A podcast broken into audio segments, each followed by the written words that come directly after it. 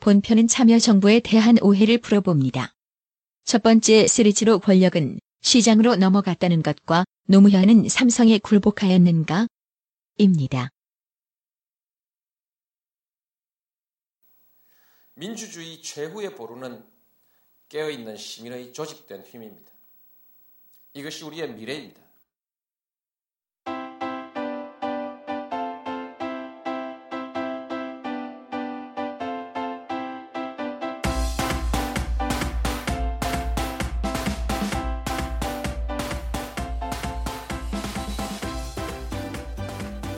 요번 주 하고 다음 주는 우리가 방송을 이렇게 하려고 해요. 그, 그 두 가지 1부, 2부로 나누어서 진행을 할 거고요. 1부에서는 어, 참여정부 어, 5회 시리즈 참여정부에 대한 어, 세간의 오해를 풀어주마. 그, 뭐, 참여정부 5회 시리즈, 세간의 오해를 풀어주마. 하여튼 뭐, 제목이 어떻든 간에, 네. 참여정부에 있었던, 우리 노무현 대통령 당시에 있었던 많은 일들, 왜곡된 일들도 많고, 물론 사실인 것도 많고, 그렇겠지만, 아, 일반 시민들이 생각을 했을 때, 아, 이렇게 지금 뇌리에 박혀있는 사건들이 많을 거예요. 그렇죠. 예.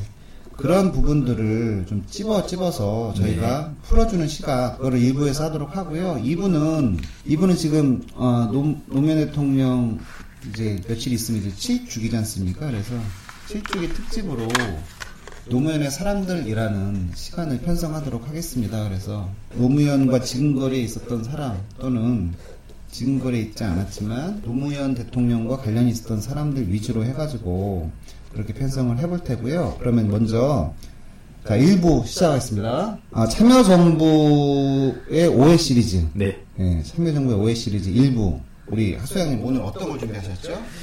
참여정부에 대해서는 그 얘기를 하면은 그러면 저기 상 투어들, 클리셰들 이렇게 진짜 많아요. 네. 그 참여정부 평가에 대한 이야기들을 하면 맨날 나오는 말들이 있습니다. 근데 그 나오는 말들이 상투적으로 엄청 많이 듣지만 대부분이 사실과 맞지 않는 경우들이 많습니다. 사실과 맞지 않는 경우 중에 아주 대표적인 것 중에 하나가 어, 지금 말씀드리려고 하는 건데 권력은 시장으로 넘어갔다. 그래서 어, 대통령이 시장에 투항했다. 이 시장을 갖다가 또 혹자들은 삼성이라고 하는 삼성이라고 아예 의논을 해요. 그래서 참여정부가 삼성에 투항했다로까지 말을 불려나갑니다. 이렇게 나가는 것 갖다가 권력은 시장으로 넘어갔다라고 하는 키워드로 한번 검색을 해보십시오. 수도 없이 나옵니다. 수도 없이 나오고 이걸로 인해 가지고 뭐 진보 보수를 막론하고 다 그런 얘기를 합니다. 그런데 지금 다시 한번 묻고 싶은 말이 있습니다. 그거 이 말이 언제 어디서 어떤 맥락에서 원문은 어떤지 한 번이나 찾아본 사람이 있냐고요. 저는 정말 저 궁금해서 우리끼리 한번 찾아본 거예요. 찾아봐가지고 뒤지고 뒤졌더니만 나왔습니다. 그래서 나와서 이거 갖다 말씀을 드리는 건데 그 제가 최근에 이제 저기 장하성 교수의 한국자본주의라고 하는 책을 보면서 또 그 얘기가 나왔어요. 권력은 시장으로 넘어갔다. 그래서 이 시장에 투항한 거다. 이 얘기를 이번에 각주가 나오더라고요. 어? 각주가 있네? 각주가 나와보니까 그 각주가 그냥 신문기사예요. 그 신문기사는 어디서 봤느냐? 아, 김영철 변호사의 삼성 그 뭐지? 삼성을 말한다. 삼성을 말한다. 어, 삼성을 말한다. 그 책에 나온다. 네. 이거예요. 결국 원소스는 자기들이 그냥 계속 돌려서 하는 말이에요. 어디서 들었다, 어디서 들었다. 근데 그 원소스가 무엇인가에 대해서 한 발자국 더 들어가본 원문을 갖다 읽어본 사람이 정말 거의 제로에 거죠. 자, 그래서 권력은 시장으로 넘어갔다. 라는 부분에 대해서, 아, 이건 왜곡됐다. 라고 지금 허수연님께서 말씀하시는 거고, 사실 이 부분 때문에 그 당시에도 상당히 좀 억울했던 그런 분들이 상당히 많았어요. 거기에 대해서 한번 말씀을 해주시죠. 네. 이 발언이 권력은 시장으로 넘어갔다라는 발언을 과연 했느냐 일단 하셨습니다. 아, 그런데 그 발언의 그럼 뜻이 아, 그럼 권력 내가 가진 권력은 시장으로 넘겼으니까 나는 뭐 권력이 없고 시장이 권력이 있다. 이렇게 얘기를 해서 신자유주의에 대한 투항이다 로까지 해석하는 이런 해석론들은 이제 뭐 하도 많이 들어서 귀에 딱지가 않도록 들어왔습니다. 아 이게 아 진짜인지 아닌지 한번 확인을 해보도록 하겠습니다. 이 발언을 하신 것은 2005년 7월 5일 대중소기업 상생협력시책 시책 점검회의에서 어, 중소기업, 대기업 대표들, 회사 사장들을 데리고 앞에 놔둔 자리에서 어, 하신 말씀입니다. 자, 이제 제가 그 원문을 찾았으니까 한번 읽어볼게요. 음, 제목은 중소기업과 함께 가는 대책도 시장에서 이루어져야. 아, 그거는 우리 강창현님한테 좀 읽으라고 하시죠. 권력은 시장으로 넘어간 것 같습니다. 우리 사회를 움직이는 힘의 원천이 시장에서 비롯되고 있습니다. 시장에서의 여러 가지 경쟁과 협상에 의해 결정되는 것 같습니다. 정부는 시장을 공정하게 잘 관리하는 것이 중요합니다. 그동안 정부가 중소기업 정책을 하면서 나름대로 기여한 바 있겠지만 지금 정책 현실이 정부 정책만으로 해결되지 않는 것 같다는 판단을 합니다. 시장에서 기업 간의 여러 가지 협력이 잘 이루어져야 비로소 상생 협력이 가능하다고 판단을 합니다. 나가보니 우리나라 대기업들은 세계 수준으로 비즈니스를 하고 있어 참 다행스럽고 자랑스럽게 생각합니다. 그런 대기업이 있어 국민들은 미래에 대한 믿음을 갖고 대통령은 큰 소리도 갖고 돌아오면 생색을 내고 좋습니다. 매우 고맙게 생각합니다. 지금까지 들어보신 걸 보면서 어떤 느낌이 드십니까 이게? 회사 사람들한테 또한 말입니다 이게.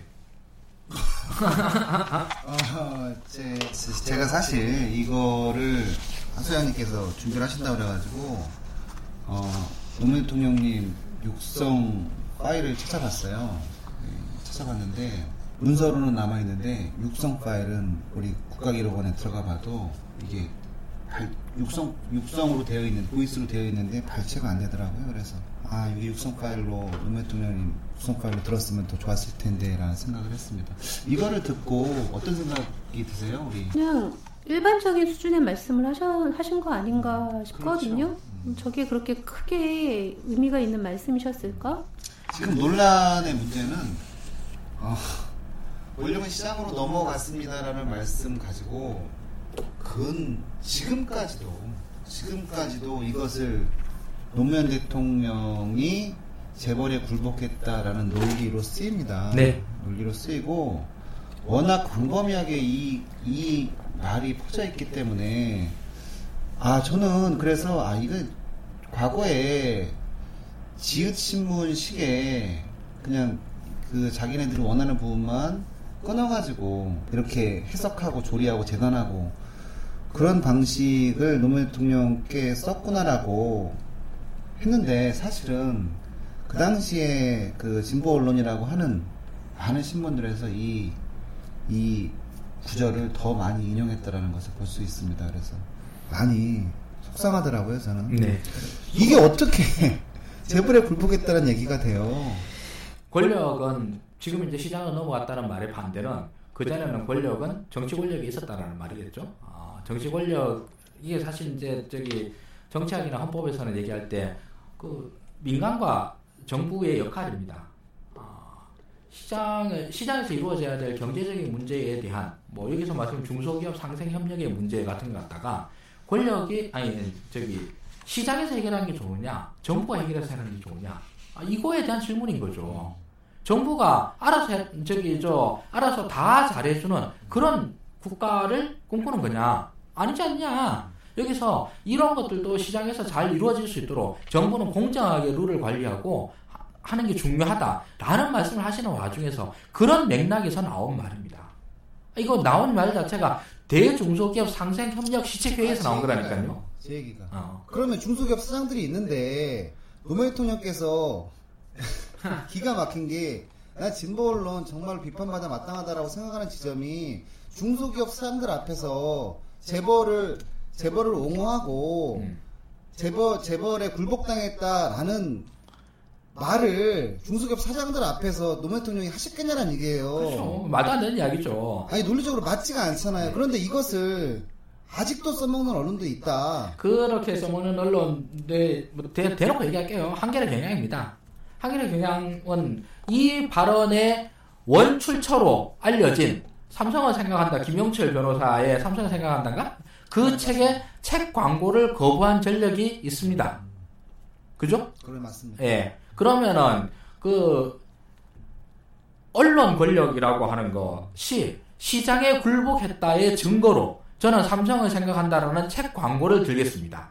그런데 정치 권력이 시장으로 시장에 투항했다라고 하는 증거로 이 대중소기업 상생협력 시책 점검 회의에서 나온 발언을 인용하는 것에 대해서는 동의할 수 없습니다. 왜냐하면 사실과 다르기 때문입니다. 자, 이게 정말 저는 부끄러워요. 얘기하는 게.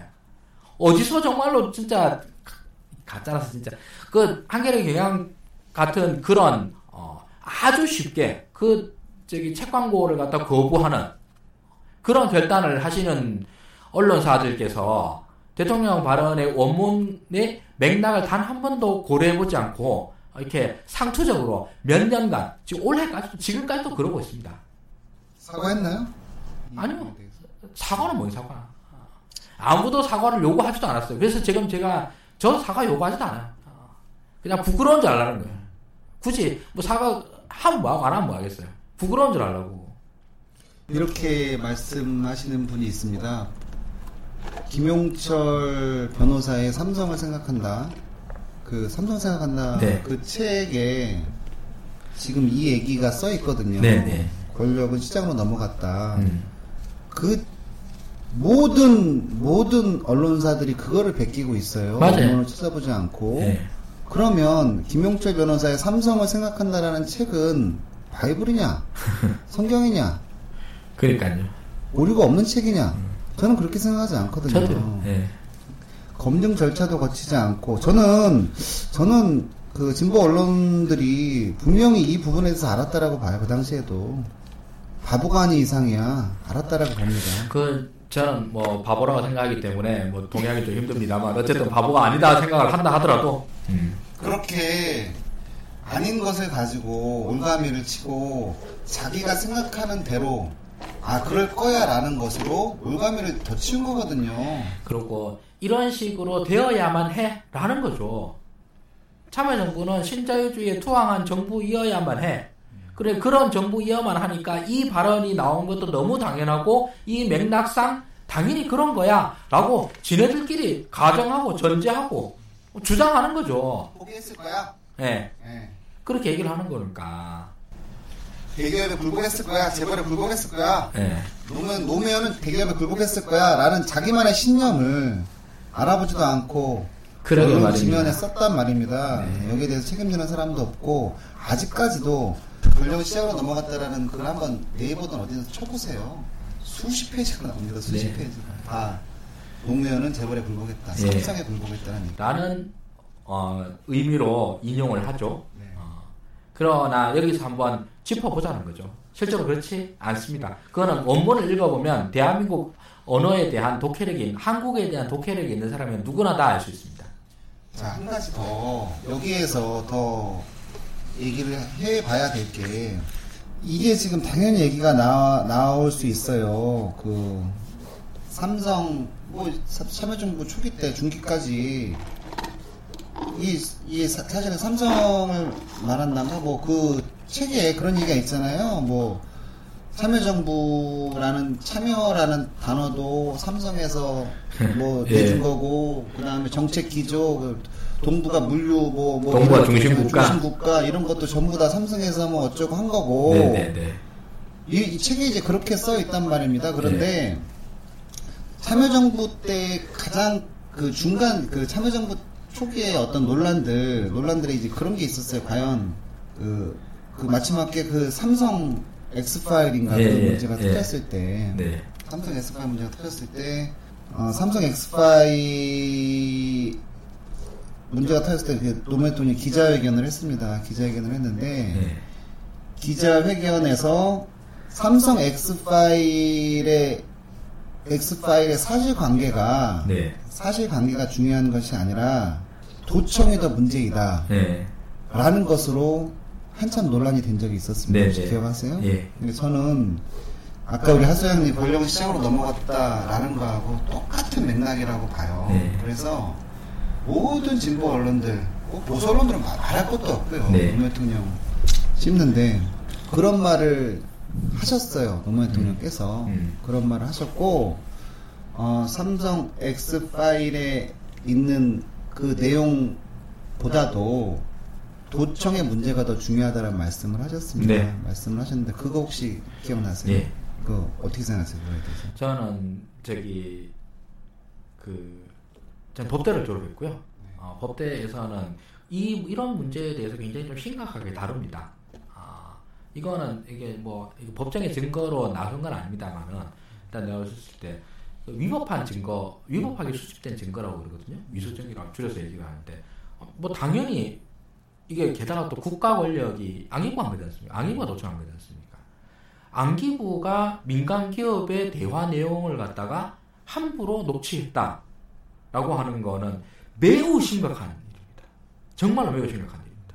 어, 이 도청의 위력에 대해서는 그 미국에서 이게 아주 잘 정리가 됐지 않습니까? 그래서 중, 게 대통령도 그것 때문에 날아갔고요.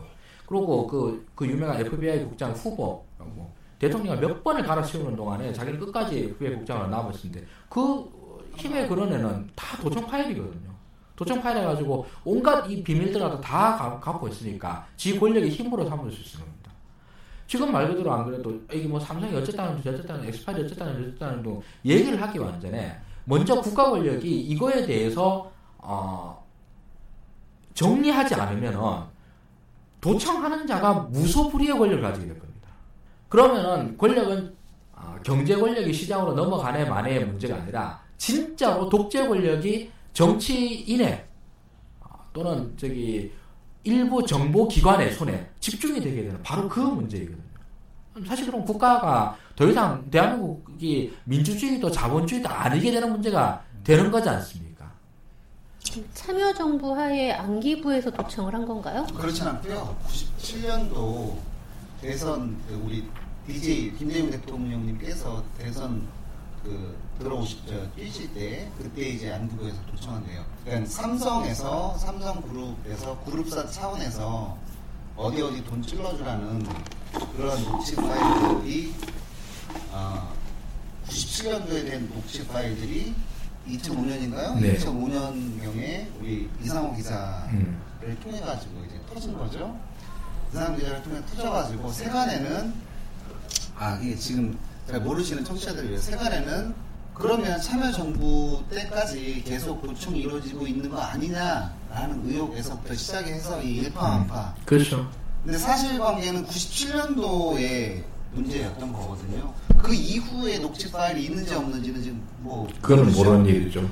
그리고 뭐 2010년 이후에는 또 이제 우리 노회찬 그 지금 현 당선인께서 이 엑스파일 문제 가지고 국회의원직도 박탈당하고 이런 일이 있었는데 그게 이제 노회찬과 관련된 문제가 아니라 참여정부 때에 저는 똑같은 논리라고 보거든요. 노- 논리가 아니라 똑같은 수작이라고 보는데 권력은 시장으로 넘어갔다라고 똑같습니다. 지금 이게 그래서 참여정 엑- 삼성 X 파일의 내용이 중요한 것이 아니라 도청이 더 중요하다라는 말씀을 분명히 노무현 대통령께서 하셨어요. 네.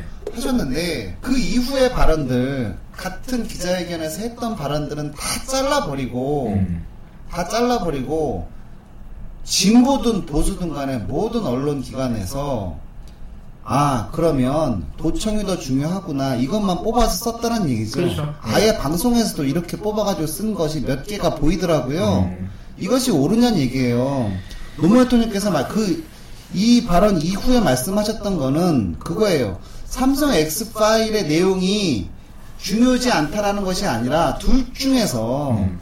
둘 중에서 무엇이 더 중요하냐라고 물어본다라면 나는 도청이 더 중요하다. 왜? 국가의 기본이니까요. 그렇죠.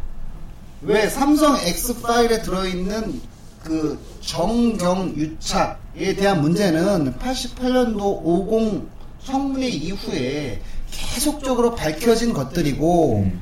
밝혀진 것들이고 다만 도청에 관한 문제, 특히 국가 권력의 도청에 관한 문제는 헌정사상 단 한 번도 단 한 번도 추측만 했을 뿐이지 현실적으로 도청을 하고 있구나라고 밝혀진 바가 없기 때문에 지금 이것은 국가 권력의 국가 권력의 도청, 국가 권력의 공권력 남용이 이 지금 정경 유착보다도 더 중요하고 민주주의의 기본 질서에 부합하지 않는다라는 말씀을 하신 거예요. 음. 그 이후의 말씀들을 보면 그래서 찾았거든요. 이거를 이 방송 중간에 노무현 대통령의 육성을 그대로 음. 그 부분은 그대로 보내드리겠습니다. 과연 이것을 가지고 얼마나 진보 언론 또 보수 언론들이 노무현 대통령을 왜곡을 했는지 네. 여러분들 듣고 판단해 주시기 바래요. 2005년 8월 8일 불법 도청 관련 노무현 대통령님의 기자 간담회 내용 중 일부입니다. 정경 유착이라는 정경은 유착, 뭐 정경은 유착이라는 것과 도청 문제 어느 것이 본질이냐 이런 문제 제기가 뭐 꼭 중요한지는 모르겠습니다만은 저는 제게 물으면 도청 문제가 훨씬 더 중요한 문제이고 본질적인 문제이다. 도청은 도청은 정경유착보다 훨씬 더 심각한 인권 침해이고 또 그 인권 침해가 국가 권력에 의해서 국민에 대, 대해서 가해지는 범죄 행위이기 때문에 더 심각하고 한 것이고 어, 그러므로 이 문제야말로 정말 철저히 진상을 규명하고 재발이 없도록 조치해야 됩니다. 그래서 국가 권력에 의한 그것도 조직적인 국민에 대한 범죄 행위 이것이 본질적인 것이지 본질적인 것이 아니라고 그렇게 얘기하면 안 됩니다. 정경유착보다 가볍지 않습니다. 나는 개인적으로는 더 무겁게 봅니다. 그 다음에 정경유착도 무거운 일입니다. 그러나 50 청문회 때부터 그 진상이 그동안 계속해서 밝혀져 왔습니다.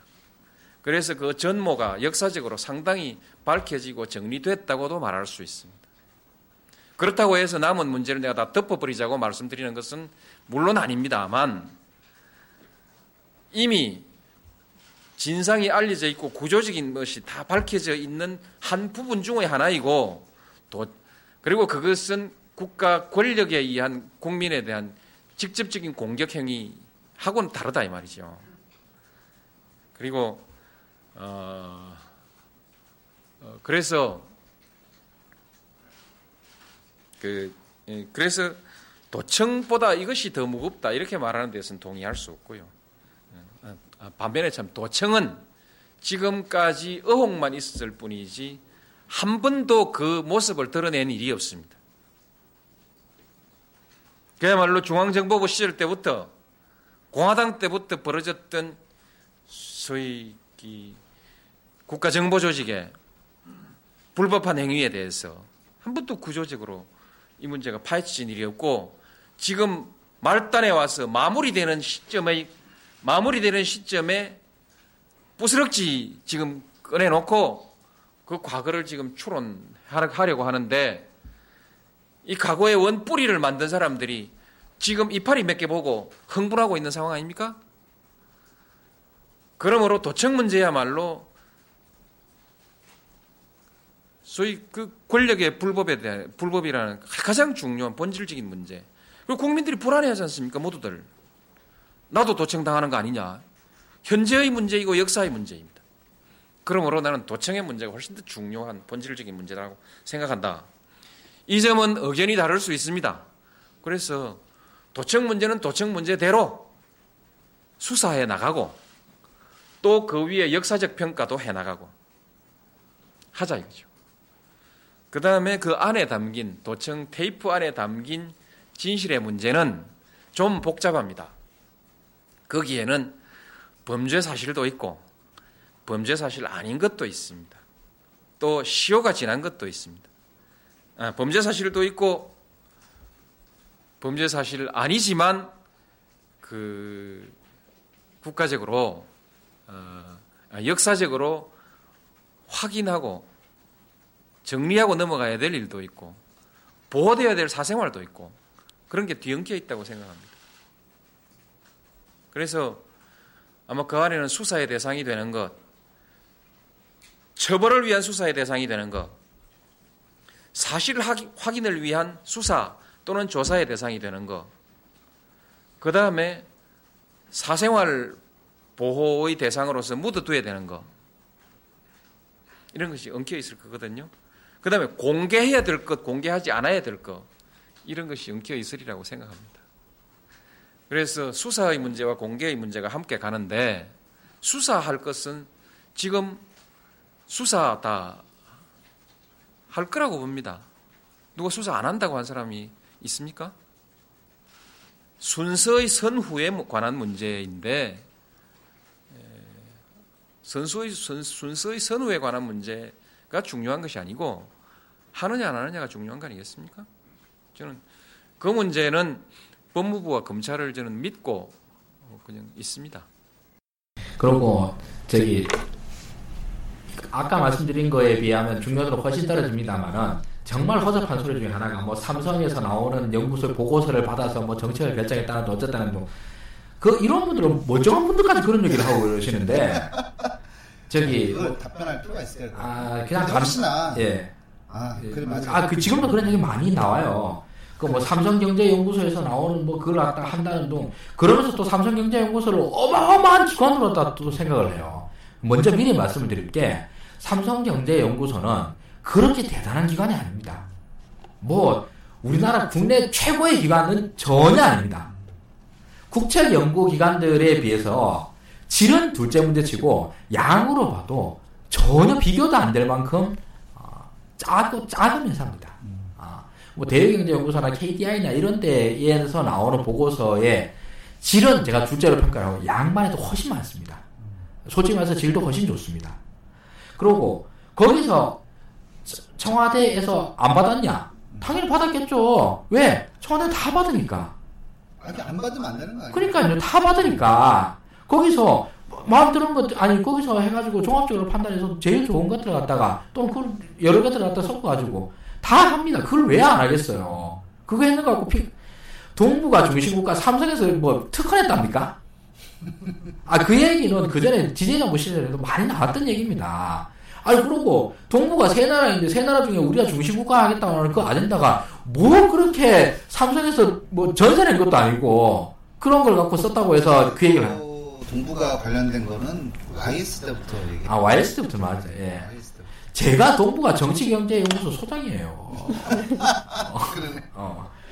그, 저기, 그런 얘기들을 하고 그러는데, 이걸, 이것도 역시 마찬가지로 그런 숱하게 나오는 상투어들 가운데서 또 한마디죠. 그 그러니까 이 두 가지 아까 우리 하 소장님께서 말씀하셨던 권력은 시장으로 넘어갔다라는 오해.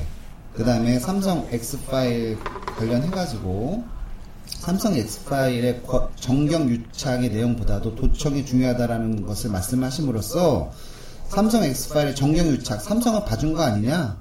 이 두 가지 논거 가지고 노무현은 삼성에 길들여 졌다. 그렇게.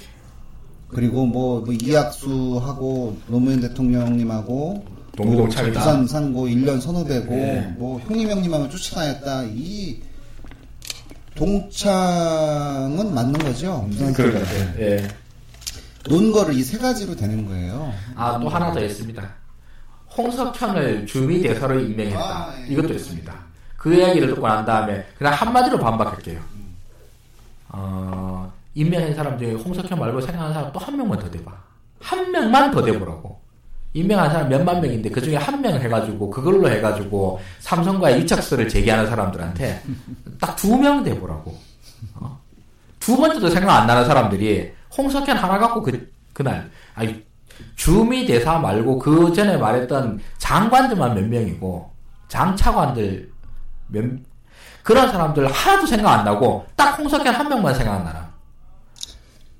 진대제도 있었죠 아, 진대제. 아 그렇구나 진대제 두명 생각났네. 아니 진대제는 근데 틀린 거죠 홍석현 아, 아, 아, 아. 전혀 다르죠. 다른 문제인 거죠 네. 자 그게 아, 그 반대로 얘기를 하면 그런 거잖아요. 그러면 노무현 대통령께서 참여정부 시절에 시민사회단체 사람들을 많이 기용을 했어요. 네네. 그러면 시민사회단체 불복한 건가요? 그러니까요.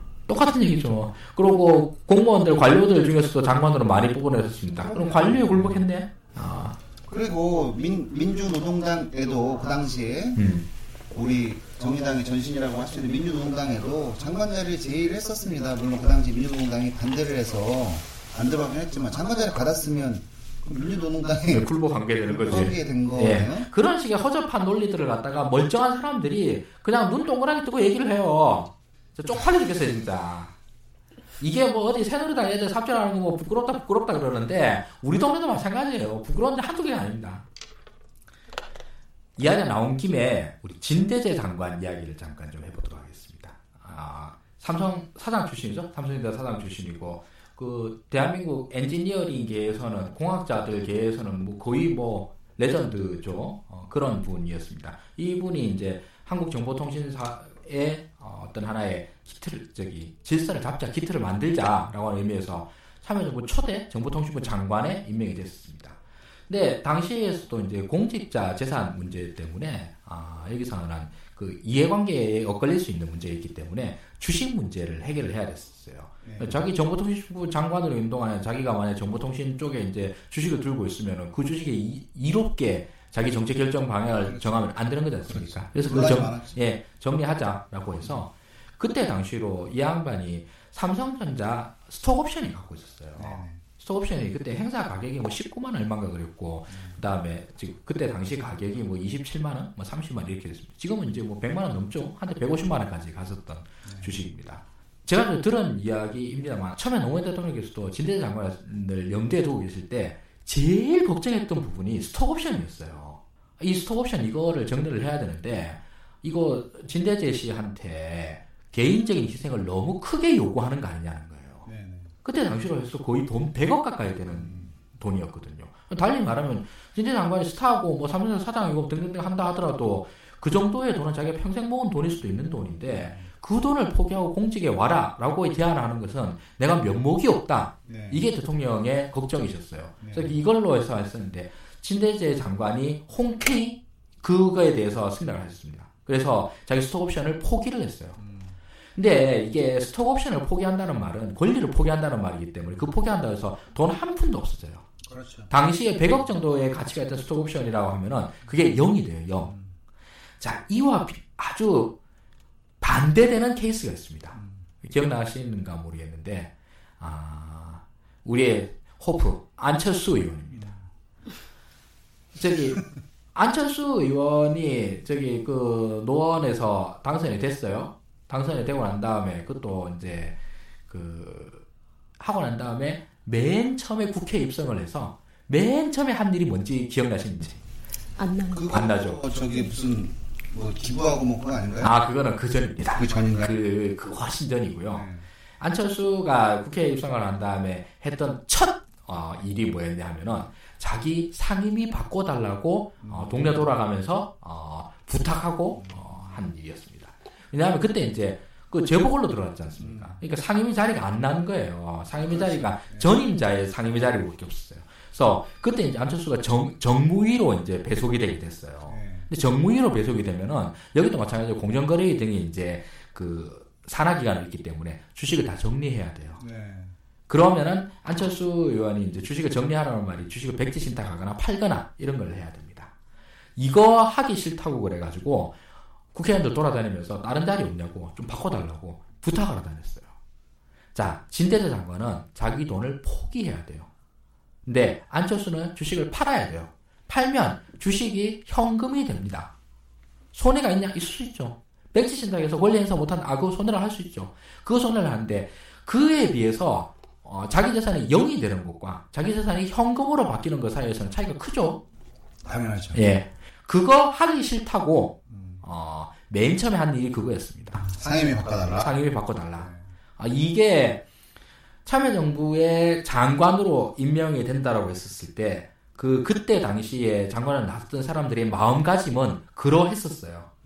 그러고 안철수 의원이 국회에 입성을 하면서 자기가 국회의원으로서 앞으로 어떤 일을 하겠다에 대한 장래의 각오도 그런 거였어요. 어, 난 주식 팔기 싫어요. 라고 하는 거. 그 전에는 자기 주식 뭐, 뭐 자기 재산을 갖다가 뭐 전 재산의 반을 갖다 기부한다는 등 별별 소리를 다 했죠. 상임위는 그래서 바뀌었나요? 그래서 당시에 어 저기 민주당 쪽에 의원 한 명이 바꿔줬어요 다른 걸로 어, 주식 안 팔아도 되는 그러니까 관련이 없는 그 교육 저기로 바꿔줬어요 뭐든 상관없으니까 주식 안 파는 상임위로 좀 바꿔달라는 거였죠 그런 게 지금 저기 현재 공당의 대표로 제 3당의 원내 대표로 계시죠 어, 죄송합니다. 이거 안철수 의원님 혹시 이 방송을 들으시더라도 제가 혹시 이게 사감이 있어서 그런 거 아니냐 이렇게 생각하실 수 있는데 물론 사감이 있습니다. 사감이 있지만서도 사감보다는 그 공당의 대표로서 가져야 할 마음가짐에 대해서 국민의 한 사람으로서 하는 그 잔소리라 생각을 하고 어, 있습니다. 그리고 이걸 그 옛날 일을 또 끄집어내서 얘기하냐라고 이렇게 서운해 하실 수도 있는데 제 컨셉이 그겁니다. 뒤끝 졸라 길다입니다. 우리 방송의 컨셉이기도 하죠. 그 네. 아까 안철수 원내대표라고 말씀하신 아, 원내대표는 아 니고요. 원내. 공동대표. 공동대표. 네. 예. 천정배 대표랑 같이 공동대표 하시죠. 이렇게 하고 지금 우리 참여정부 때 OS 시리즈를 하고 있어요. 참여정부 때이 삼성 관련된 얘기들 권력이 시장으로 넘어갔다는 얘기의 진위 여부 그리고 삼성 X5 문제 관련해 가지고 노무현 대통령이 도청이 더 중요한 문제이다라고 말씀하셨던 부분들 네. 에 대해서 짚어봤고요. 어, 아직도 이 논란은 수그러들지 않고 있습니다. 지금도 노무현 대통령은 삼성에 굴복했다. 그리고 어, 삼성의 모든 참여정부의 모든 정책들은 삼성에 기반한 것이다. 라는 세간의 인식들이 있습니다. 그러면 신자유주의들이 음, 그리고 삼성의 어느, 정도의 어느 정도의 정치 자금 및 보조를 받지 않았겠느냐라는 의혹들이 아직까지 상존해 하고 있어요. 네. 저는 이걸 묻고 싶어요. 삼성에 그렇게 의지를 했으면 그 저기 그 뭐예요? 그 뭐 그런 중소기업 관련해 가지고 박연차 씨라든가 음. 이런 분들이 손을 내밀었겠는가? 그러게요. 다시 한번 좀 물어보고 싶고 그리고 그러한 부분이 있으면 과연 이명박 정권 시절에 노무현 대통령을 훌훌 털지 않았겠느냐 음. 이런 걸 좀 다시 한번 되묻고 싶어요. 네. 이런 얘기를 암만 해봐야 원문을 갖다 들이밀어 봐야 믿기 싫어하는 분들은 그 끝까지 안 믿는다는 걸 잘 알고 있습니다. 잘 알고 있는데 또 달리 말하면은 이런 걸 보고 난 다음에 어 이러네 라고 생각하시는 분들도 많으시리라 생각합니다. 그런 분들께서 앞으로 또 향후에 와서 뭐 권력의 시장 어쩌고저쩌고 이런 소리가 나오면은 그 앞에서 최대한 시니컬한 표정 한번 지어주시라고 웃기고 있네. 지금 오늘 방송의 목적 거의 방식대로의 추모를 지금 하고 있는 거거든요. 네. 그 당시에 자료, 자료를 보면서 얼마나 우리 노무현 대통령께서 억울해했을까, 음. 어, 얼마나 가슴을 치고 통탄했을까를 이 프로를 준비하면서 이렇게 생각을 해봤네요. 네. 다시 한번 말씀드리지만 권력은 시장으로 넘어갔다. 삼성에 굴복한 거 아니고요. 아, 삼성 엑스파에 관련된 문제, 도청이 더 중요한 문제이다. 라는 부분은 우리 청취자분들께서 다시 한번 우리 노무현 대통령의 육성을 들어보시고 판단해 주시기 바랍니다. 네. 하수양님 뭐 추가로 말씀하실 부분 있으신가요? 없습니다. 궁금한 거는 있는데요. 네. 말씀하세요. 그 진보 언론이 왜 그렇게 노무현을 싫어했을까요? 그러게 말입니다. 그 진보 언론 또는 지금 이 앞으로 계속적으로 참여정부의 정책 관련해 가지고 말씀을 드리겠지만 기본적으로 진보 쪽이라고 생, 생각하시는 분들의 생각과 틀리기 때문에 그런 거 아니었을까요? 음. 그 진보 쪽에 계신 분들의 판단은 아 왜 이런 거 안 해? 아 저렇게 하면 안 되지? 라는 건데 노무현 대통령은 진보만의 대통령은 아니었거든요. 그렇지 않습니까? 예, 국가를 생각을 하고 국가의 미래를 생각하고 장래를 생각을 해야 되는 대통령이었기 때문에 핀트가 안 맞았다. 그렇기 때문에 진보의 무차별적인 공격을 받으셨다 라는 생각이 좀 들어요. 제 생각에는 아 그냥 아주 옥함의 면도날이라고 그랬죠. 제일 간단하게 해석할 수 있는 게 제일 정확하다라고 하는 이론을 비춰보면은 그냥 진보 언론이라고 하는데 친구들이 너무 수준이 떨어졌으라고 생각합니다. 너무 수준이 떨어져서 그 하시는 말씀에 그렇게 쉽게 얘기를 해도 못 알아듣는 음, 그게 가장 큰 이유라고 생각하고 그 외에 다른 이유들도 있겠지만서도 그 이상이 더 있을까 싶습니다. 무시한 건 아닐까요? 아니 사실 그렇게 열심히 설명해 준 사람이 없거든요. 저는 아니, 충분히 그- 무시했다라고 봐요. 진보 언론 그 언론 쪽에 종사하시는 분들이 사실은 굉장히 학벌이 좋으시잖아요. 학벌은 좋죠. 예. 네, 그래서 근데 사실 그렇게 학벌도 안 좋아요. 그런가요? 제가 제가.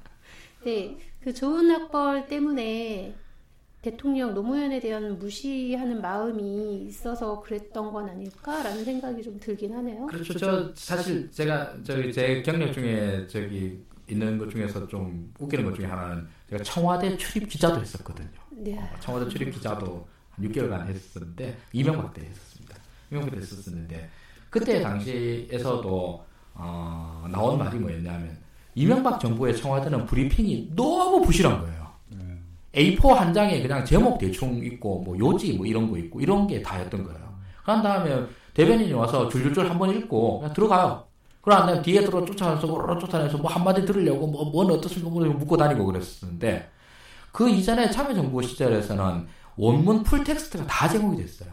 그래서 보도자료 같은 경우는 막 몇십 페이지씩 막 나오고 뭐 대변인들 질문 다 받아주고 앉아서 아 여기 서가지고 그 앞에서 지- 다 받아주고 뭐 질문 내용에서 충분히 공개를 해주고 열심히 설명하려고 그렇게 했었어요. 아, 그런데 열심히 물어뜯고 이명박 때 저기 이동관이 나와가지고 뭐 말 같지 않은 소리 한번 하고 난 다음에 들어가면서 나는 핵심 관계자로 처리해 주세요 한마디 하면 그 말 다 듣고 다 핵심 관계자라고 해요.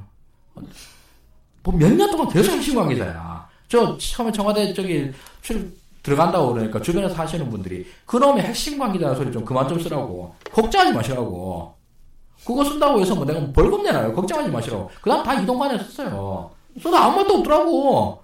그걸 갖다가 무서워가지고 계속 핵심 관계자라고 쓰던 그런 쫄보들이 어, 그, 그 이전에 의구로 나와가지고 그렇게 정보 전달에 대해서 부성실하고 그런데도 불구하고 거기서는 쩔쩔 매고 저기 참, 아, 저 참여정부 시절에 그놈의 기자실 폐쇄 때문에 그렇게 난리치고 이러한 것들은 그냥 여러 가지 이유가 있겠지만 오카메 면도 날 이율의 저기 이론에 따르면 그냥 수준 미달이라서 그런 게 가장 정확하다고 봅니다. 그래갖고 뭐 저기 나름 머리 좋다고 그러지만서도 사실 그때 당시로서도 이 방송으로 이렇게 공개적으로 말씀을 드려도 뭐 되는 말 이야기이긴 합니다만은 어, 제가 머리가 제일 좋았어요.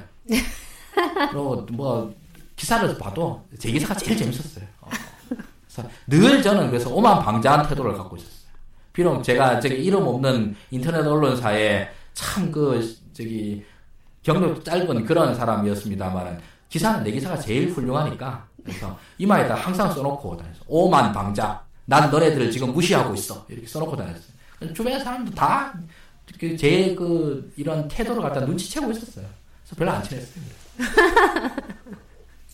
아까 얘기하다가 이제 마무리를 못 친 게 있는데 이렇게 이렇게 억울한 누명도 어, 진보 보수 수구 할 것 없이 모든 언론들이 이렇게 노무현 대통령 공격을 하고 이래서 결국 결론적으로는 우리 노무현 대통령께서 반대를 했었잖아요 삼성 특검법 관련해가지고 2007년도에 삼성 특검법을 수용을 합니다. 수용을 하고 어, 삼성 특검법에 지금 그 당시 이제 한나라당이었죠. 네. 한나라당의 어, 당선 축하금 노무현 대통령 당선 축하금의 항목을 넣었어요. 맞아요. 예, 기억납니다. 넣었음에도 불구하고 노무현 대통령께서는 민의가 그렇다라면 네. 부당하지만 부당하지만 수용을 한다. 음. 하지만 이러한 부분 국가 공권력이 네. 국가 권력이 개인을 침탈하는 행위 아까 도청 네. 그러한 부분들을 위원회 방지를 하기 위해서는 음. 공직자 수사청가요? 네, 네. 공수처라고 공수처. 하는 공직자 비리 수사청가요? 아마 그랬을 거예요. 공수처를 국회에서 통과를 시켜줘라. 음. 그래야지 검찰의 기소 독점이라든가 이런 부분에 대해서 그래 공수처를 이거하고 같이 묶는 연계 연계하는 그러한 제안을 하셨죠. 네. 제안을 했는데 공수처는 아직도 없죠. 한 판이 깨졌습니다. 네. 그 당시에 국회의원들 음. 예, 이 공수처 하면 지네들이 털리거든. 여야를 만나라고 털리거든. 아, 그 과거를 생각을 하면 만약에 그 당시에 공수처를 음. 여당에서라도 받아가지고 이 공수처는 무조건 해야 된다라고 생각을 하고 이거를 이거를 가지고 끝까지 물고 늘어졌으면 지금 대한민국 이 모양 이 꼴이었을 거나 음. 그게 지금 너무 아쉬워요. 기관이 하나 생긴다고 그래서 나중에 이명박이 들어왔으면은 그 전까지 멀쩡하던 기관들도 다 권력이 개가 됐었는데 뭐 이후 뭐 공수처라고 하는 기관들이 뭐 얼마나 힘을 발휘했을까 하는 저기 비관론이 있습니다. 아, 그러나 아, 또 한편으로는 그렇게 제도적으로 하나씩 하나씩 시스템적으로 하나씩 하나씩 바꿔 나가는 그런 모습들을 만들었었어야 했는데 그게 안 됐던 거는 좀 아쉬운 건 사실이죠. 공수처 관련해가지고 그 당시에 노무현 대통령께서 제안했던 것도 그 당시에 보수 진보 언론 모두가 다 다 맞네요. 부탁이라는 표현을 썼어요. 부탁이라는 지금 생각하면 다시 한 번 아참 허접하죠. 네, 너무 슬픈 일이다. 참여정부 5회 시리즈 다음번에 또 하겠습니다. 어, 꼭 계속해야죠. 네. 다음번에 저기 계속 이제 아이템들을 만들고 있는데 네. 찾으니까 지금 굴비 두릅처럼 계속 나와요. 그럼요. 이게 지금 벌써 이제 세월이 이제 이만큼 7년이 넘게 7년 뭐 8년이 넘게 이렇게 하다 보니까 까먹은 게 많아서 그렇지. 네. 그때 당시로 있었던 거는 정말 하루하루가 이 노무현 지지자로 사는 삶이 진짜 피곤했어요. 있는 동안에 어, 그 5년 동안 있으면서 오만 말도 안 되는 소리를 갖다가 다 그 싸우고 하려고 그러니까 정말 진짜 피곤했었던 삶이었어요. 저는 자료를 찾아보면서 아까도 우리 잠깐 담배 한대 피면서 얘기를 했지만 참 또 한 번 막 이게 막 우라통이 터져가지고 아막 이 눈물이 날라 그러더라고요. 그러니까 그렇게 당하셨구나. 네, 그렇게 당하셨구나. 우리 다음에 정권 교체되고 나면은 저기 이런 일이 그때보다는 좀 나아져야 안 되겠습니까? 아, 다음에 우리 미남 대통령 나오고 나면은 음, 그렇게 허접한 친구들이 득세하는 듭니다. 예, 이제 1부는 여기서 마치겠습니다.